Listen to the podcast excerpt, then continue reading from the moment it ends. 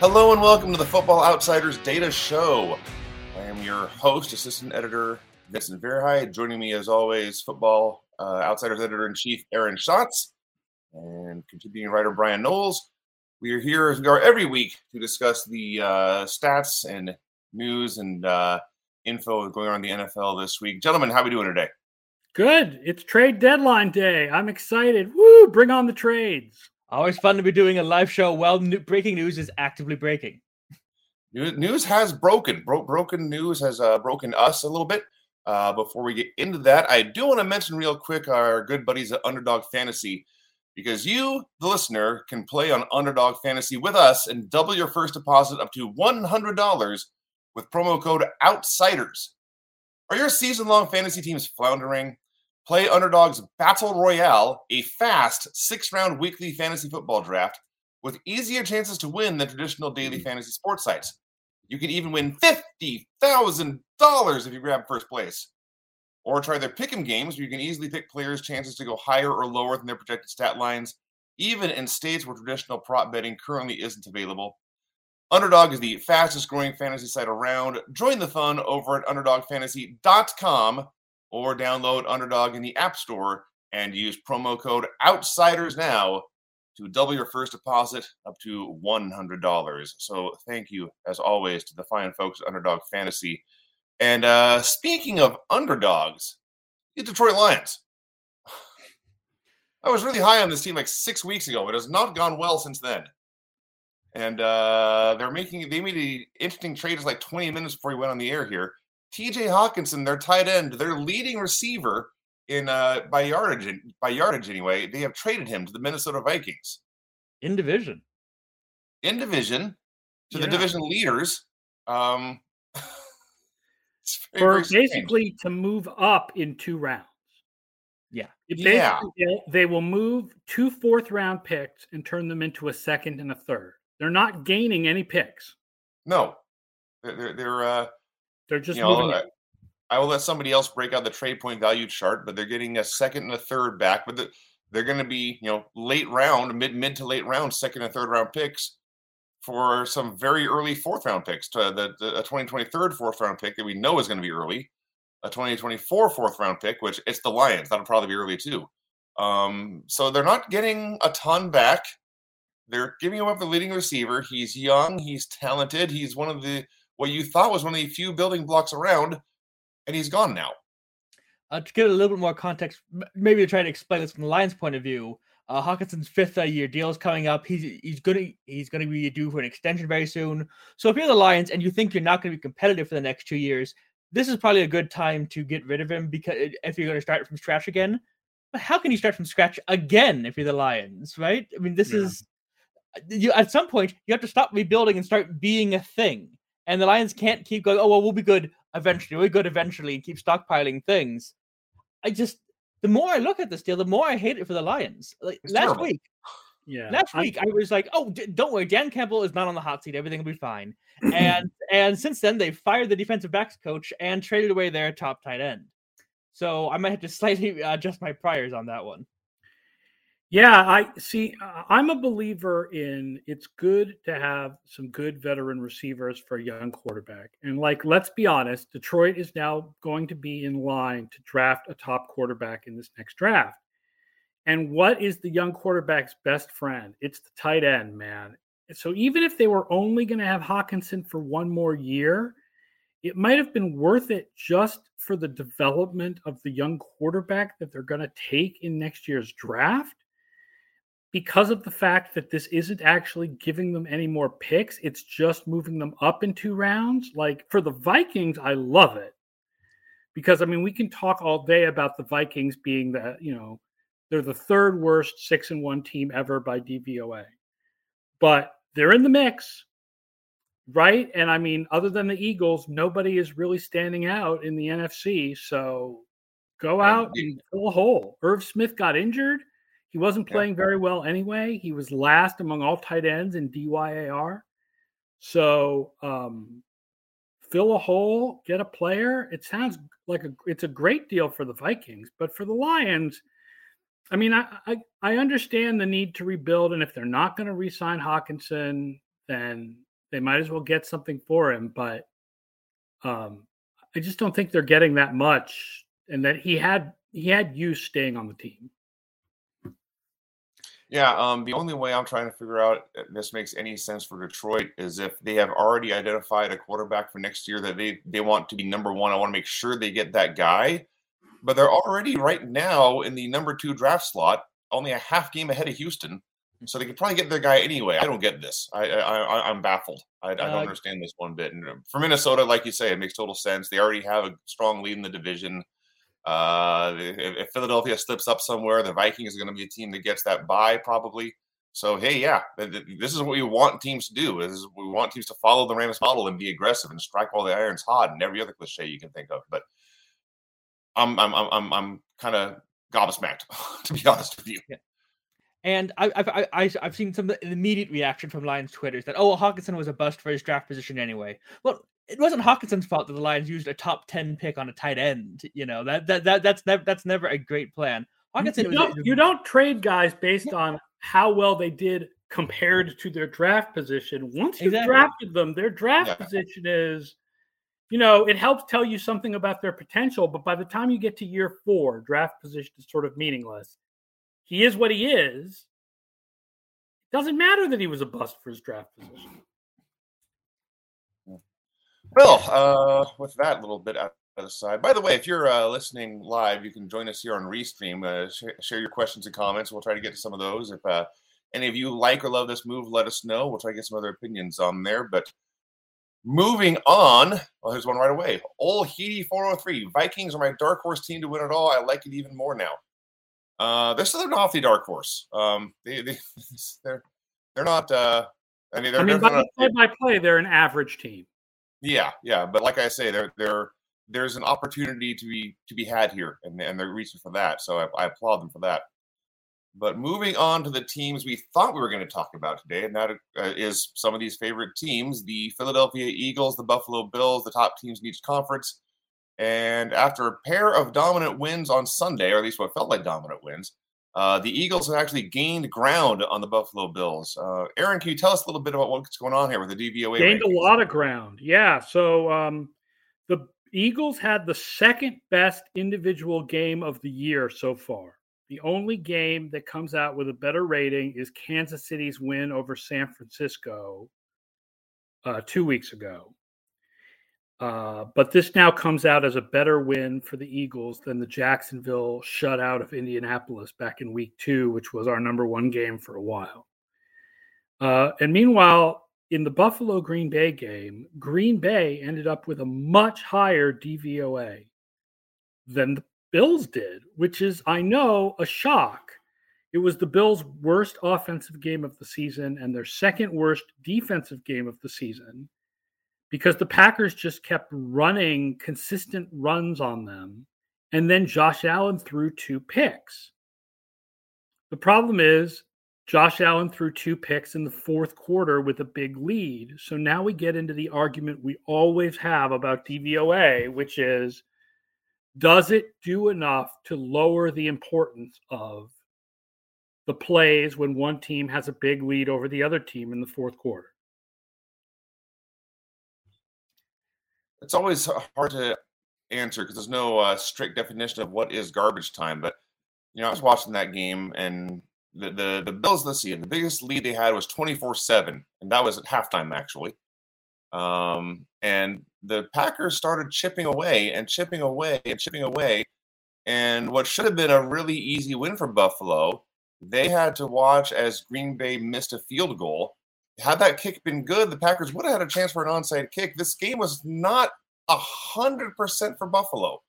So I mean, it, it, was garbage time, but it wasn't, you know, completely out of reach. And so I, I think it's fair to say, look, they they turned uh, what should have been a really easy win into uh, a, a, still an easy win, but not as easy as it should have been. It, yeah, it's we, it's significant.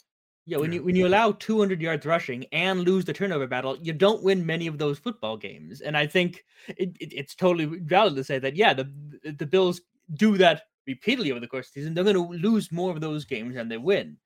Part of the problem with the Packers is that they uh, they didn't seem to have much urgency for much of the of the second half of that game. If they had been going faster, because in the fourth quarter, once you know they started getting some deep shots to make sense of the run game, like things started happening. If they had started doing that, like 15 minutes into the game, we might be talking about, you know, oh wow, the Bills had got got upset in this huge game.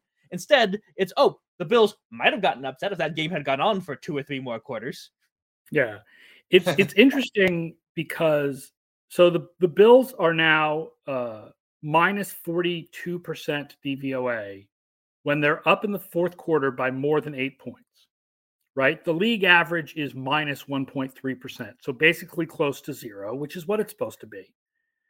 And the Chiefs, who are known as for taking their foot off the gas, actually have a positive 13% DVOA with a big lead in the fourth quarter. So it's not like every team, or even teams that are known for taking their foot off the gas, um, is bad with a big lead in the fourth quarter. So here is the thing that I'm writing about for the DVOA commentary today. What if we took out all plays with a two possession lead in the fourth quarter and didn't count them at all? So the Bills would be better, but so would the Eagles. so the gap between the Bills and the Eagles is actually smaller if you take out all those plays. Both teams would look better if you took out plays in the fourth quarter with a lead of more than one possession because the Bills' defense is fine. The Bills' defense is not worse when they have a late lead. They're fine when they have a late lead, while the Eagles' defense is worse with a late lead, and their offense is worse with a late lead. So, uh, the other thing is, can you guess which offense in the league was the best in 2021 with a fourth quarter lead of more than eight points? Is it going to be the Bills? Are We're doing that the narrative We're story talking here? about the Buffalo Bills. Oh. So of course the answer is yes, the Buffalo Bills. If we took out those plays, last year's Bills would not have rated as highly. And by the way, also last year's Chiefs would not have rated as highly. And last year's Cincinnati Bengals would not have rated as highly. And I don't think what we want to do is do something that makes last year's Chiefs, Bengals, and Bills look worse. Plus, well, you, you can make an argument that, oh, you know, when you're up two scores, maybe your, your goal as a team is not to have the most efficient plays, but like use clock and stuff like that. Well, nowhere in the strategy is, oh, we're going to throw some interceptions. That's going to be right. yeah. There's definitely an argument that I do not do enough in DVOA to account for the value of using clock. But right. the Bills didn't use clock. The Packers were running the ball and using clock, and the Bills were taking chances and throwing interceptions up 17 points. It was strange. It's a very, very weird game. It, hadn't actually occurred to me until uh, Mike Tanier wrote about it and uh, either walk through the DVA, DVOA preview when he's talking about yes, the, the trailing team is rallying with a powerful run game, and the team with the big lead is throwing really dumb interceptions too. Something yeah. third forever, including one on the three. Yeah, you're yeah, I, when, I, well, when you're ahead, field goals are very good. I, for one, enjoyed Josh Allen's uh, Halloween costume of rookie Josh Allen. I think that that was a very nice throwback for, for uh, a seasonally appropriate weekend. Yeah. There's so, still once a year when rookie Josh Allen shows up. Last year was the loss against Jacksonville. Uh, this year it may have just been the fourth quarter of this game, and unfortunately it came then. But yeah, it, once in a while you cover your eyes and say, "What are you doing, Josh?" It um I know that we are kind of alone out there in having the Bills and Eagles very close together. But I feel kind of good about it. Like, I do feel like the Bills are the best team in the league. It's not that I think the Bills are overrated. I, they're a little overrated because people are acting like they're a historically great team, when in reality, what they are is this is how good the best team usually is. Right. Usually, the best team is this good. And guess what? This year, the best team is also this good.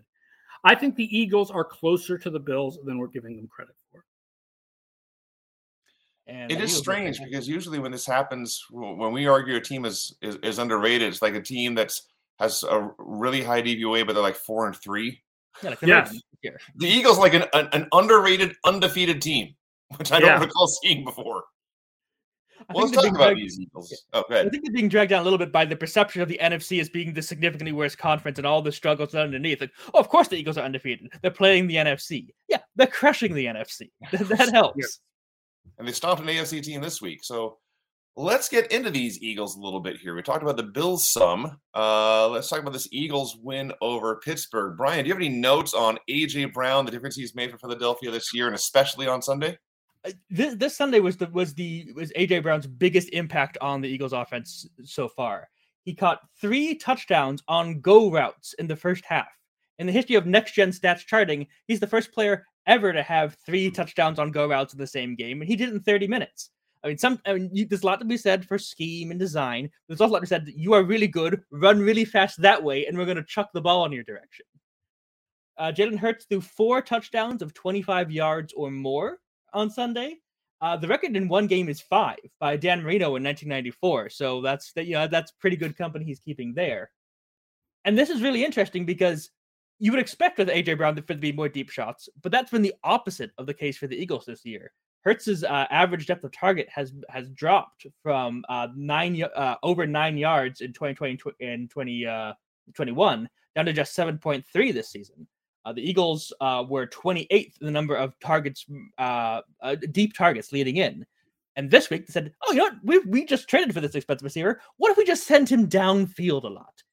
And it worked out. And I hope I hope to see more of that in, in weeks to come.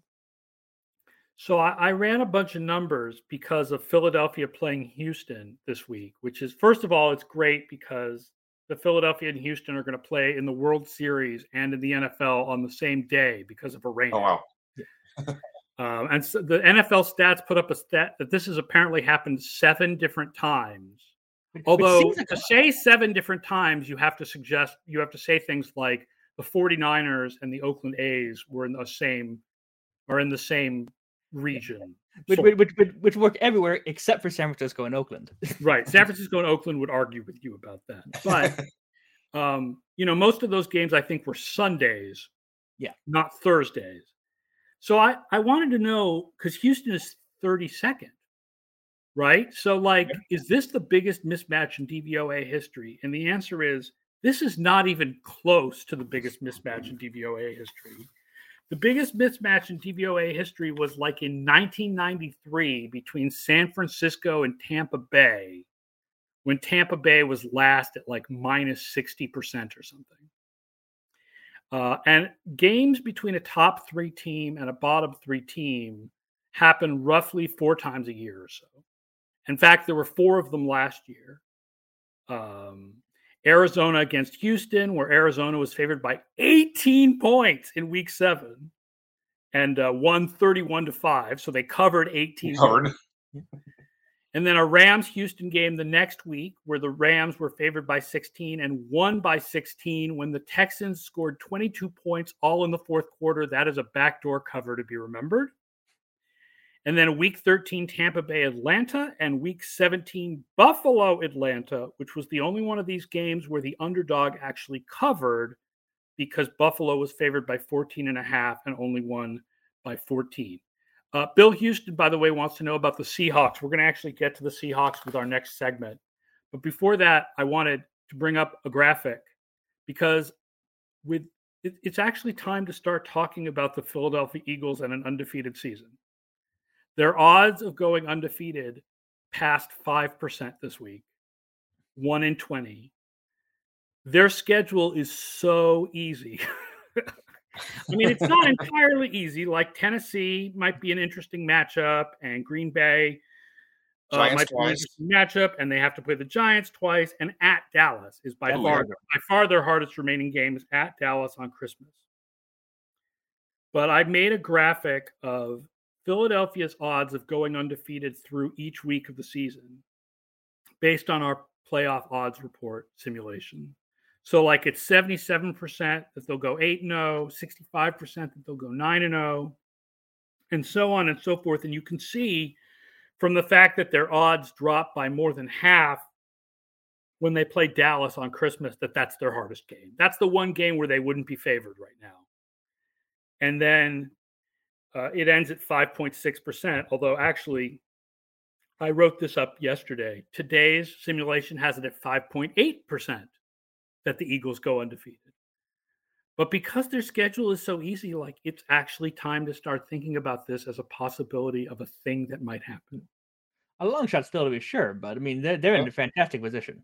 Yeah. Sirianni has done a fantastic job with them this year. Jalen Hurts, it, that, Jalen Hurts has made a pretty significant jump here between year two and year three. Yeah, I don't think Hurts is a serious MVP candidate in part because I think that the narrative that people will vote on is much more uh, Hurts helped by coaching and the addition of AJ Brown, whereas I think Allen and Mahomes are seen as doing it much more on their own. But Hurts is playing very, very well. At the moment, or at least as of uh, yesterday, uh, Hurts was actually leading the uh, betting odds for Offensive Player of the Year, which would be like, well, we got to give Allen the MVP, but we got to we got to award Hurts with something, so something else. Right. I, still I don't don't like- see it. yeah. I, I feel like people have gotten to the point where offensive player of the year is the non-quarterback award. and, and I agree with that in general. But I'm just saying that people, are, that you know, at least the betting public w- wants to give Hurts something, but they feel like they Yeah. can't give him MVP because the other guys are better. Before we move on, I just want to talk about uh, Bryan's note there about uh, uh, uh, AJ Brown catching all those go route touchdowns. I didn't have this game on on Sunday. I just was watching other things. I figured the Eagles were going to blow up Pittsburgh. I was not high on my list, and I was right about that. But so the highlights keep coming up, and uh, they're showing the highlights of Eagles touchdowns, and I kept thinking, "Oh, I've seen this one already." Wait, no, that's new. that is not the exact same play. It just looks exactly the same. So that was a that was a strange experience, but uh, yeah, they're doing very well.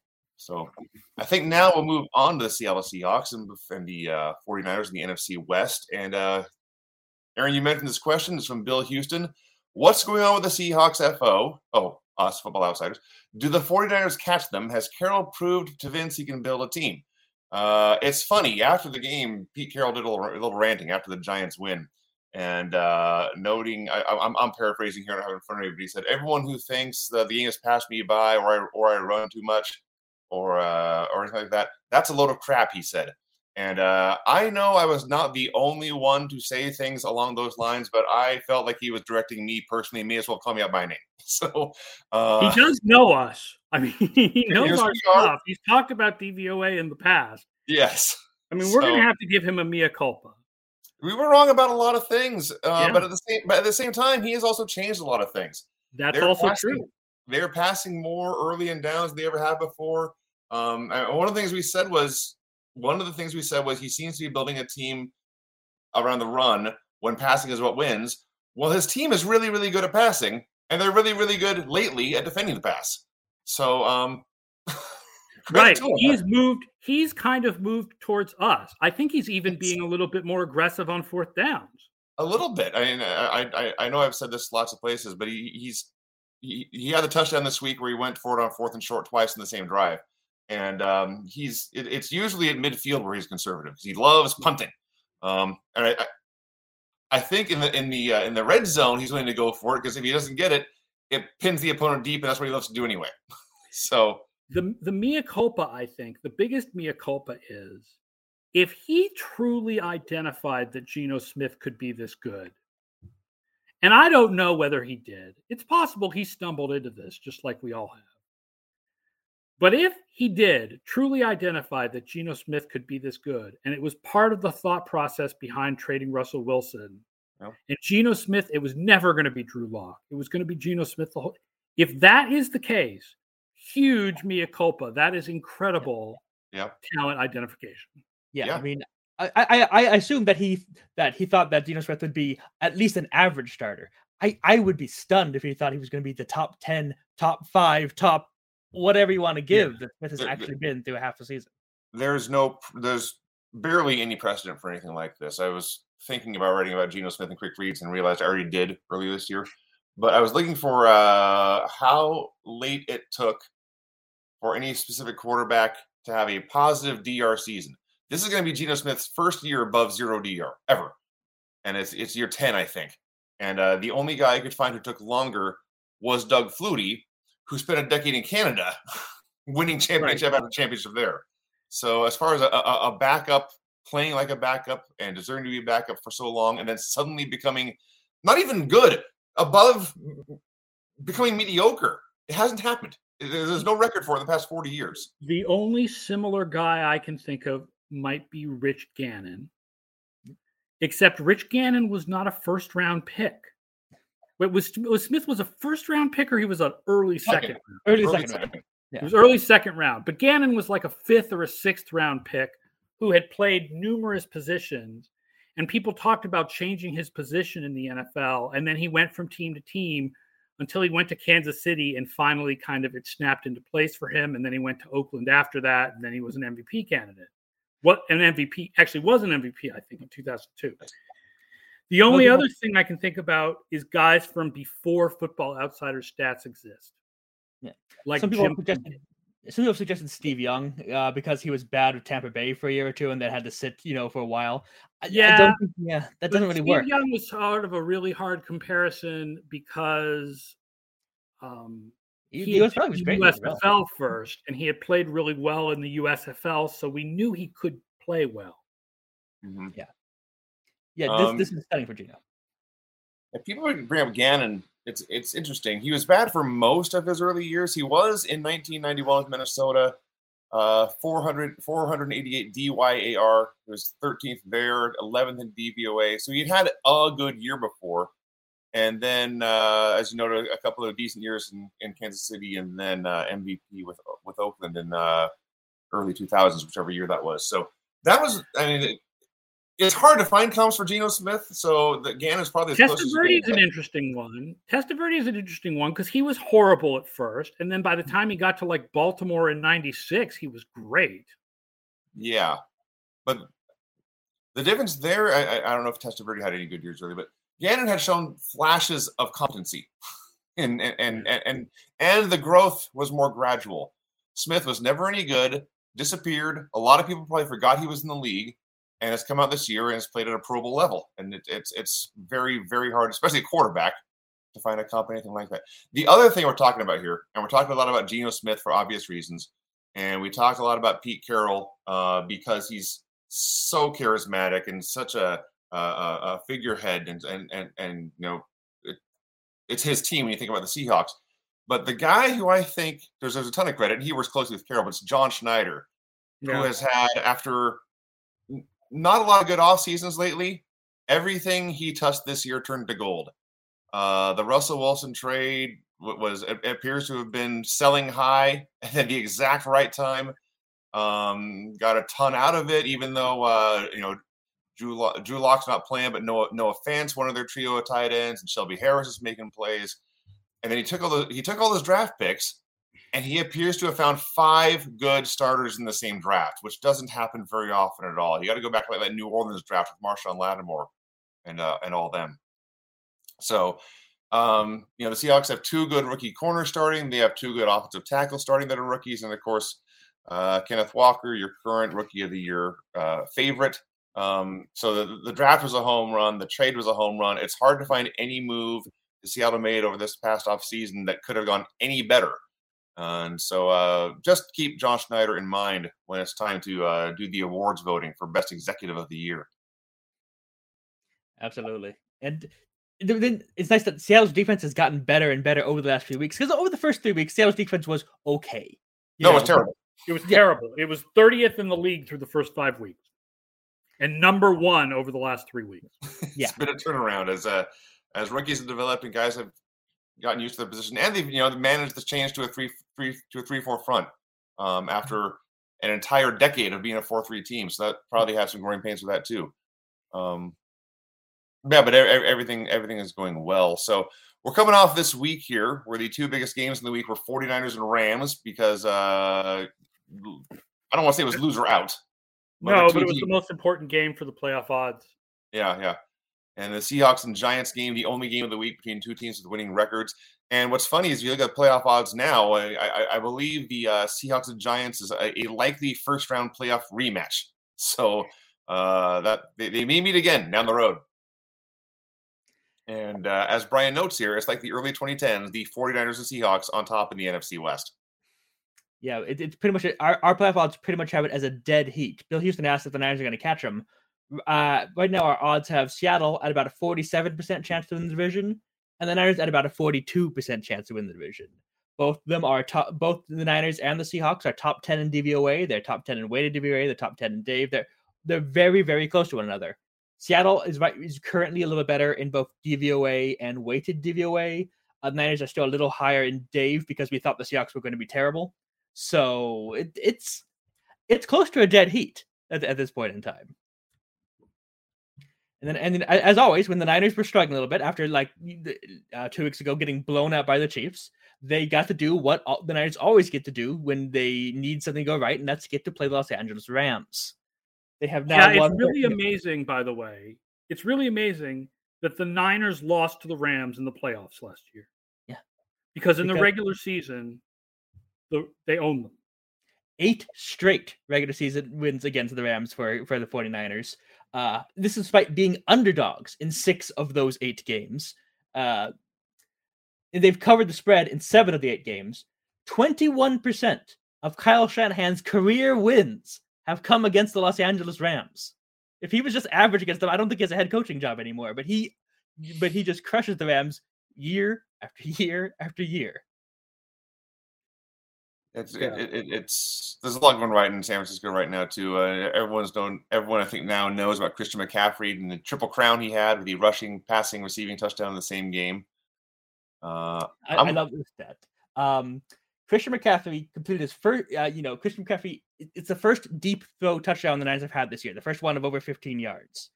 That's fantastic. Jimmy, Jimmy Garoppolo completed his first pass as a 49er of 30 plus air yards outside the numbers against the Rams. This was his 52nd game with the 49ers.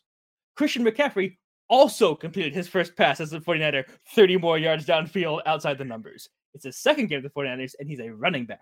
We all said, oh, this is so much to give for Christian McCaffrey. Is it that much to give for your new QB1? Yeah. Franchise quarterback, run single wing. I, I, I, swear, I swear, I'm looking forward to next season, which you put you know, Christian McCaffrey and Trey Lance and Deebo Samuel and Kyle Juszczyk in the same backfield and just like challenge defenses to guess who's going to get the ball because any of them can do anything at any given time. It'll be like the A11. Yes, it'll be the A formation from the 1940s. It does all kinds of old single wing and Notre Dame box formations. Get out there, be creative. And as the quick as the quick reads writer who has to categorize, all this stuff and adjust things like when receivers catch passes or, or, or receivers throw passes or quarterbacks catch them, it's going to be a pain in my ass. I don't think Kyle Shanahan wants to coach. He just wants to drop plays, and that you know that that's that he that's why that's why you give up so much for Christian McCaffrey. Just it's a new toy for him to use. He, he told the story about like how he was calling on Thursday, asking people around, "Does anyone know if Christian McCaffrey can throw?" And they had to dig up like old old Carolina footage of him like a 50 yard pass in 2018. I've got a break breaking news, guys. oh. And this one is weird. Oh, okay. Chase Claypool to the Bears. Hmm. Pardon? Didn't the Bears just trade some guy away because they're Yeah, they I guess the idea is we all said over and over again that the Bears need better receivers okay, yeah. to figure out whether Fields is any good. So they went out and got one. No word yet on what the compensation is. But they just waited until November to do it. They yeah, they they needed a wide they needed a good wide receiver so they could figure out if Justin Fields is the man or not. And they went out and got one. And and they have generated a lot of uh, value in, in in draft picks and cap space and I guess they're starting it now. Done using it now rather than waiting for the off season. I think Claypool has two more years, this year and next. He's, he's only 24. Yeah, it, it depends on what they paid for it, but on, on paper, this this makes sense to me if you think that Justin Fields has played better in recent weeks, and he has. Um, and you, like you say, he they desperately needed good, a good young wide receiver. I don't think Claypool's necessarily a long term WR1 or anything, but he's better than most what the Bears have. And uh, and like you say, he's he's young. He can grow with the quarterback, and we'll we'll see when the details come in. But I, I get this. I get this. Claypool has one year left on his deal, but the Bears have 121 million dollars in cap space for next year, so uh, th- that that won't be a problem. If, if they believe in him, they can sign him long term. Yes. yes. Yeah, they believe in anyone they can sign him long term. They have all the money. I, I don't worry too much about uh, how are we going to pay this good young player. I'm more concerned about getting the good young player and then finding money for him. The Bears are trading a second round pick per Adam Schefter for, for Chase Claypool. Hmm. A second round pick? That's what I'm told. That is That's that's more than I would a have guessed. lot. That's higher than Claypool's actual draft position. It, it will be if the, if the Bears keep it that low. Yeah. Uh, I- Claypool was a third. Was a, he was a third rounder. Just had it open. You're probably right, but Go- Yeah, they- Sleepy Yeah. Time Junction wants to know if Claypool is a better wide receiver than Darnell Mooney. I honestly do not know the answer to that question. yeah, I, I, I'm. I will let uh, we get Derek. it is, Fast it here. hard to determine, uh, given the quarterbacks that each one has. It's kind of hard to determine how good each of them really is, but especially because that Steelers offense is so much short stuff, and Claypool's really. When is he as a rookie he was good at like deep 50-50 balls, and now there are no deep 50-50 balls. Yeah. Chase Staple, uh, 49th overall, second round in 2020. He was a That's- second round pick. Okay. Yeah, but for, late late second, 49th. That's probably not going to be far off from this pick. Um, the the Steelers getting back from the Bears, maybe a little, a little bit earlier. than But it says here that two- it might be Baltimore's second round pick. The Exactly. They just got that two days ago got. for Roquan Smith. Yeah. That yeah, that'll, that'll probably run around 49. and- and- I don't know if I do that. If I'm them, Well, I'm certainly more comfortable doing it if it's. If I it's the guess their feeling pick is they'd rather have two years of Claypool than four years of a rookie that, that you don't know if they'll be as good as Claypool, who you take with that pick. I haven't Yeah, done that- any. the kind of word is that this year's wide receiver class is not as good as the last couple of years. Yeah, that, Okay. it's just that I haven't done any research there, but I assume they have because they're a professional uh, front office. Uh, so yeah, if you if you're really down on like the mid round wide receiver bit picks, I can understand that. but The t- the weirdest part of this is the timing. I I I just do like the Bears trying something because the, the, this offseason they didn't try anything at the wide receiver position. So I do I do appreciate them making a move to do a thing. The, the timing just is very weird. Well, this is when the player was available. I mean, wide Yeah. receiver, second round, wide receivers that you get for a second rounder were not available in the offseason, except for Amari Cooper, who cost a fifth. Yeah, well, that's that's yeah. The, the Cowboys screwed up bad, but uh, I'm Um, now I'm starting to think about this from the Pittsburgh point of view, and for everything we said about how the Bears want to see what Justin Fields has and he needs a good young receiver, you could say all that same thing about Kenny Pickett. no, because they've got Diontae Johnson and they've got George Pickens. All right, Yeah, wide receiver is not the problem in Pittsburgh. They, they, the problem is is is Pickett any good? well, and, and Matt Canada is he? Yeah, and Matt Canada. Yeah. and then they, they did not trade him yet, have they? No, no. Uh, If they can trade not Matt Canada for a second rounder, I would do that right away. Um, Mark Moon wants to know if the Jaguars are terrible or just bad and unlucky. They are bad and unlucky. The Jaguars have a positive point differential right now at Yeah. two and six. Like There's- that is an unlucky team. and it definitely that's definitely true but that that there's times it's a cliche and it's overused but i think there is something to the idea of a team learning how to win Yeah, because i wasn't watching the uh, uh denver jacksonville game because it was started at 6.30 in seattle but i watched everyone was playing the, the the interception Lawrence threw at the end of the game. He was desperate, and uh, uh, the DB undercut the route. That, that was not a terrible interception. It was not good, obviously. But then when I saw his red zone interception, where he just threw the ball right to another, I thought, oh, that's no good at all. And uh, obviously, that's three points they could have used in a very close game. Here's the interesting thing. Normally, there is no real consistency to players and teams being better in the red zone than they are overall. But this year, I will say the Jaguars are pretty good on the rest of the field. Lawrence, Lawrence specifically, is horrible in the red zone. Horrible. His numbers in the red zone are horrible. So, like seeing what he's like in the red zone in the second half of the season is an interesting lesson in whether there are players who are consistently worse in the red zone because theoretically he should be fine in the red zone going forward because numbers show that in, in the past that there's really no consistency there. I'm looking at their future schedule. I guess right in the middle of the pack. Where are they? Yeah, a little little more difficult than average. The 12th overall in future schedule. So um, I just felt like looking that up. There's really any discussion about whether they've been unlucky or not. But um, yeah, it looks like we're still a year away, at least, from uh, yeah. the great Jacksonville resurgence. And I also think that you know his, his rookie year was so wasted. He's practically still a rookie right now. Um, so a lot of a lot of these growing pains are the things you see from rookie quarterbacks all the time. Um, I'm not as confident in Trevor Lawrence rebounding as I was before the season, yeah. but I'm not throwing in the towel either.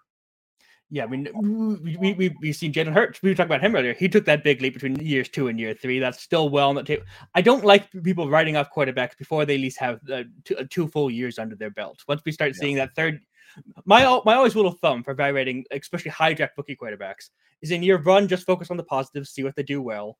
Year two, look to see some kind of improvement, and I think we have seen improvement in general from Lawrence this season. And then in year three, they are kind of who they are. Because after year three, this you don't you don't really see those huge jumps anymore. Unless you're Geno Smith. Unless you're Geno Smith. Yeah. Well, I, it, would be quite a fall from Trevor Lawrence being compared to Andrew Luck to being compared to a Geno Smith, but you know, you, you, you take the comparisons you can get. So just uh, before we move on here, this for the 49ers uh, uh, Seahawks discussion about who, who you like better. I mean, both teams are playing very well right now. There's a reason it's neck and neck, but we're talking about Geno Smith's great year. He's currently fifth in DVOA and sixth in DYAR, and in his entire I, I, I can't believe about to say these words, but in, in, his entire Seahawks career, Russell Wilson was only top six in both stats one time in, in that 2015 year. Um, so bizarre. But uh, it's worth noting that one of the quarterbacks above Geno Smith in DVOA and DYAR is Jimmy Garoppolo. So now, yeah, we talked about how like with all the go routes at Philadelphia, like sometimes uh, you don't need scheme, you just need talent. Jimmy Garoppolo gets help from the scheme just a little tiny bit. Sure. Yeah. Sure, but it works. You know, I everything we know about what past performance teaches us says to favor the 49ers. It's just there's just this kind of itching like the Geno Smith his improvement is is probably can't stay this good. Like like even if even if it drops a little bit, like that would be enough for the for the 49ers to to move ahead of them. But uh, the Seahawks are way better than anybody gave them credit for, and so that's clear. Yeah, it's also worth noting that if it does end in a tie, the Niners did beat Seattle head to head, and they are currently three and zero oh in the division. So if this, if yep. the Niners and Seahawks end up with the same record, at the moment it looks. I mean, it's not clinched yet because they do play. They do play again, uh, but it does look like the Niners will likely have the tiebreaker. Uh, right, because even if the they tie. play again, even if Seattle wins, the next tiebreaker will be division record, and San Francisco's three and zero oh in the division. Yeah, it's it, it's a it's a big game this week for the Seahawks. You know, division game against the Cardinals. This is they got to start. If the Niners are going to own the Rams, the, Seahawks have to own somebody in order to stay uh, in in that uh, divisional race. And you know, a new new Call of Duty came out, so let's see how good Woolen is. If Woolen is that good, let's see him shut down DeAndre Hopkins. Yeah, yep. you're not wrong. You're not wrong. All right, back in the AFC then. Uh, one another team that I think a lot of us had written off, at least as far as playoff favorites, the Tennessee Titans, and a player a lot of us had written off is Derrick Henry, who appears to be invulnerable. Yeah. Derrick Henry has uh, against against the uh, Texans, who ran for 200 yards and two touchdowns, as he always seems to do against the Texans. So he has the most recent 200 yard game of a uh, running game in the NFL, and he has two of the last three 200 yard games and he has three of the last five 200 yard games, and he has four of the last seven, and five of the last nine, and six of the last 11. He's just alternating 200 yard games with the rest of the league. That's, yeah. And uh, like like you see here, I, I like this one. Most games in NFL history with 200 rushing yards and two rushing touchdowns. Derrick Henry has six. Derrick Henry only against the Houston Texans has four. And then uh, it's Jim Brown, Barry Sanders, and LaDainian Tomlinson with three apiece. That is fantastic. Yes. You talked about Niners owning owning the Rams, Derrick Henry owns the Texans. And I, I, get the Texans are really bad, which is why Henry's DVOA and DR, DYAR was not super great this week. but you know, he may have 200 yards. What are you going to do? Yeah. I don't care how bad your defense is. You don't let that up. Uh, let, let, let those kind of numbers go very easily. Oh God, the defensive adjustment for Henry this week is crazy. Yeah. It Yeah. went from like 75 to 15 DYARs just on opponent adjustment. the, the the Houston Texans, as of right now, have the new worst DVOA, worst run defense DVOA we have ever measured. Uh, Washington at like I think ninety six uh, had an Yeah. eighteen point something percent, and Houston's coming in at nineteen point something. So hey, a historic season for the Houston Texans as they can't tackle anybody, and especially not Derrick Henry. This has been every year. Every year, Houston ranks among the worst run defenses ever. And Uh, you know, they- they- and they, they tried. They tried to stop Henry. They loaded the box again and again and again because you know Titans had Malik Willis in there. They knew the Titans weren't going to weren't going to throw. The Titans knew the Titans weren't going to throw. They they put everybody on the line, and uh Derrick Henry still gained 118 yards on 18 carries against stacked boxes. That's the that's per next gen stats, and it's the most by any player in any game since Derrick Henry in Week Nine of 2020 against the Houston Texans. I don't know what you do to stop him. Yeah, So, you, uh, you don't be the Houston Texans. That's The Texans have been Um, trying that for years. I, I, as you know here, Bryan, uh, Derrick Henry is now the Tennessee Titans slash Houston Oilers franchise leader in rushing touchdowns. It's kind of amazing how some teams just have identities throughout the years, and the, Ten- the, the, the Oilers slash Titans going from Earl Campbell to Eddie George to Derrick Henry. Like they, they always have a guy who will just run your ass over. yeah. The only time they didn't was when they had a guy who would just run past you, which was Chris Johnson. Yeah, yeah, the- the- the- uh, there's a sneaky contender for the for if you want to look at the best position units, like like the Titans Oilers franchise, best running backs in NFL history. They they're they kind of they're, Yeah, they're not someone who would jump to mind immediately, but Cleveland, Cleveland is the other one that jumps to mind immediately because of Jim Brown and Leroy Moore, But- and then Nick Chubb.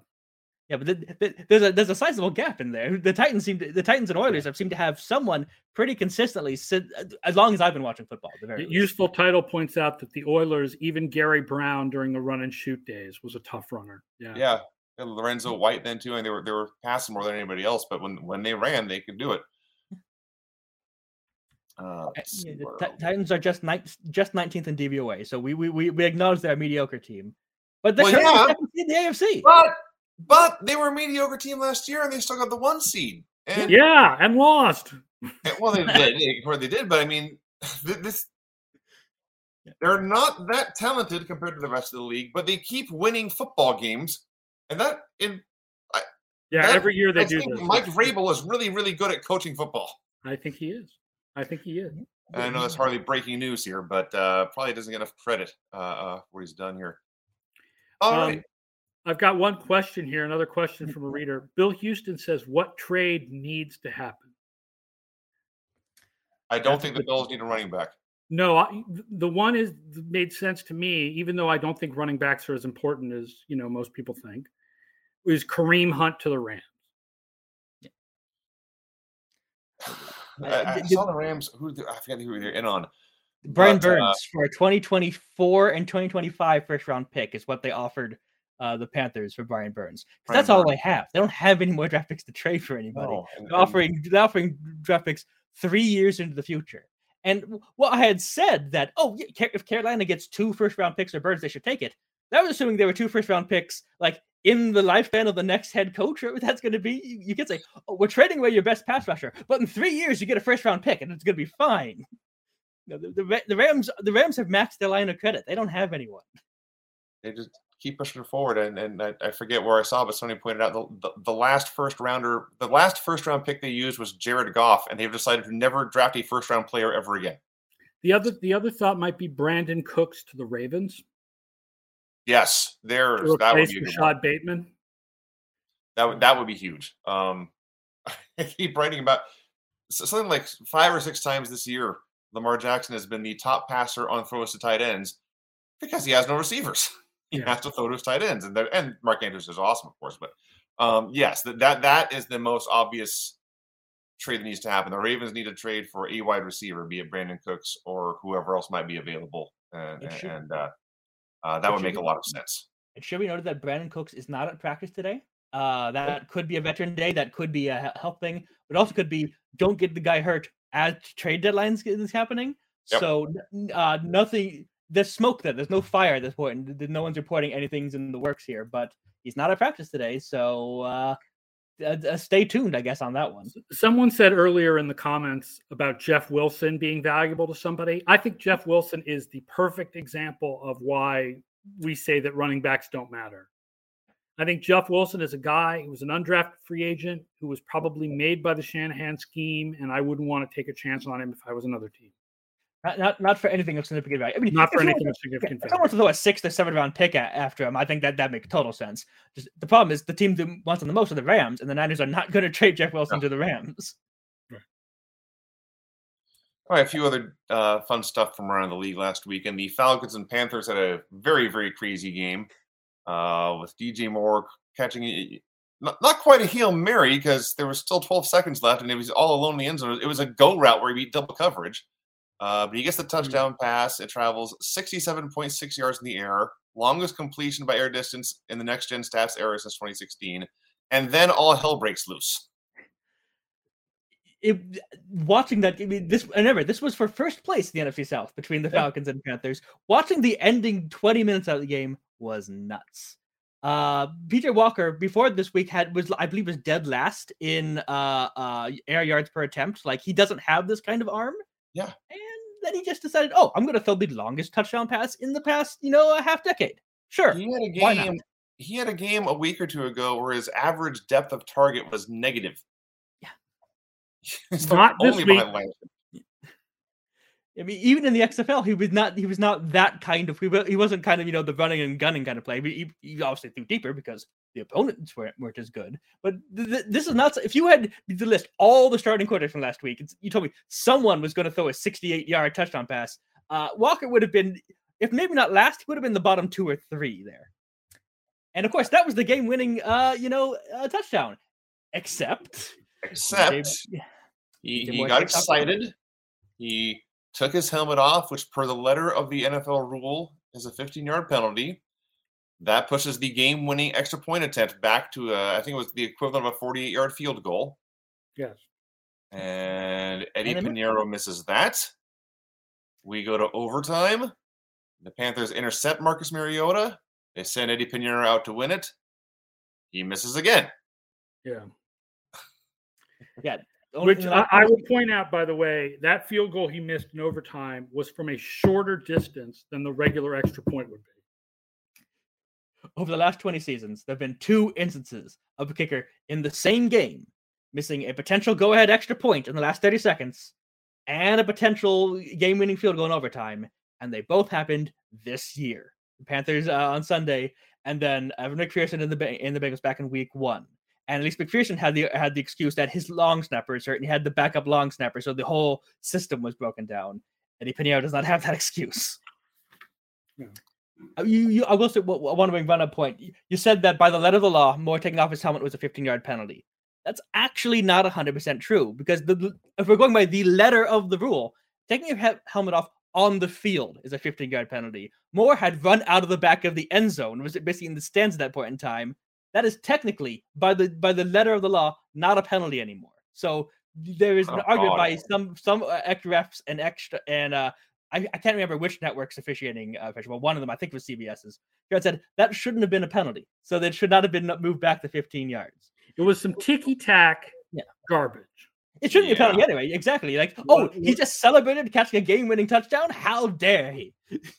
We, we should be talking about this amazing highlight reel play, this amazing athletic achievement. It's a sport. We want to watch athletes doing things. And uh, instead, we are unfortunately talking about uh, an officiating mistake or uh, uh or uh, uh, well,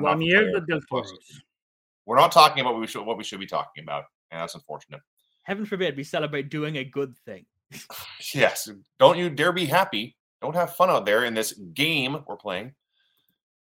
Uh, the Miami Dolphins are also playing games and winning a lot of them, and they are doing it through the air. And uh, we've talked about the quarterback a lot, especially the health of their quarterback, but their wide receivers are dominant. Yeah. Uh, through eight games, Tyreek Hill and Jaylen Waddle have combined for 1,688 combined receiving yards. That's the most for any duo through eight games in NFL history. And this is with the down to third string quarterbacks at point in times because of concussions. This is with, you know, this is with a random selection of passers. And Hill and Waddle just keep producing at rates we have we have never seen before.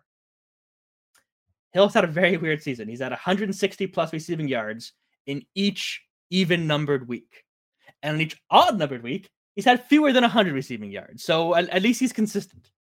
He's the Bret Saberhagen of receivers. there you go. Uh, I like that one. That's a good one. Yeah, they are currently second and third in DYAR. Uh, I said that here. Uh, Waddle's second in DVOA. Hill's a little lower at 13th. But uh, yeah, at some point, I think there's a quick reads column there about great wide receiver duos. It's uh, I think it's been done before. There's been two or three teams, like the the Randy Moss Vikings, I think, were first and second in DYAR, but uh, it's not common. It's definitely not common. Um, Trevor Lawrence, we have already discussed today, but uh, you know we got to talk about whether it's terrible or unlucky. Either way, we can say so far it has not worked out. Yeah, so far Lawrence he's now started 25 games. He's five and 20, and I know wins and losses are not a quarterback stat, but you know they they get credit to them because they are the most visible player. And five and 20 is the worst record for a number one picked quarterback since the common draft began in 1967. So we were, we're talking about only a handful of guys, but all those handful of guys, even even uh you know the, the all time busts like um Jamarcus. oh Jamar- Jamarcus Russell, the uh, even the all time busts have done better than Lawrence to this point in time. Did Jamarcus Russell start 25 games? That's actually a very good question. I think the answer to that is no. I think I think that's actually why he didn't pop up in that search. Yeah. And then, real quick before we go, a little note here on the Cleveland Browns, who it turns out are not dead. Jamarcus Russell quickly uh, started exactly 25 games. He went seven and 18. Okay, he was better. All right, there you go. And yeah, Browns with five straight wins against the Bengals, which is their first five game winning streak against any opponent since they rejoined the league in 1999. I thought the Browns might be the Bengals. I had, I had them picked as, as a minor upset this week. I did not expect the Browns to no to out the Bengals. Whip ass. That yeah. was incredible. They, you know, like uh, after after you know the last two weeks, we're like, oh well, you know, the the the the narrative that the Bengals were washed maybe a bit premature, and now the narrative that the narrative of the Bengals might have been washed was too premature was too premature because the Bengals looked terrible. Oh. I, I, I, know they were missing Ja'Marr, uh, uh, uh, they were missing Chase, but yes, that shouldn't it shouldn't make that big of a difference. One player should not make you look that bad. I was watching the Manning cast, and Peyton Manning was so hideously bored of that game, begging teams to run, begging Eli at the end to shut up so they could say goodbye. Exasperated, bored Peyton Manning may be my new favorite Peyton Manning. All right. Hmm. Well, I think that's going to do it for this week. Thank you for joining us. Thank you, everyone, for uh, joining the chat and asking your questions. And I do want to one more time say thank you to our friends at Underdog Fantasy because you can play on Underdog Fantasy with us and double your first deposit up to $100 with promo code OUTSIDERS. Are your season long fantasy teams floundering? Play Underdog's Battle Royale, a fast six round weekly fantasy football draft with easier chances to win the traditional daily fantasy sports sites. You can even win $50,000 if you grab first place. Or try their pick'em games where you can easily pick players' chances to go higher or lower than their projected stat lines, even in states where traditional prop betting currently isn't available. Underdog is the fastest growing fantasy site around. Join the fun over at underdogfantasy.com or download Underdog in the App Store and use promo code OUTSIDERS now to double your first deposit up to $100. So thank you again to Underdog Fantasy. Thank you, all the listeners. Thank you, Aaron. Thank you, Bryan. That was fun. Let's do it all again next week. Sounds good. Sounds good.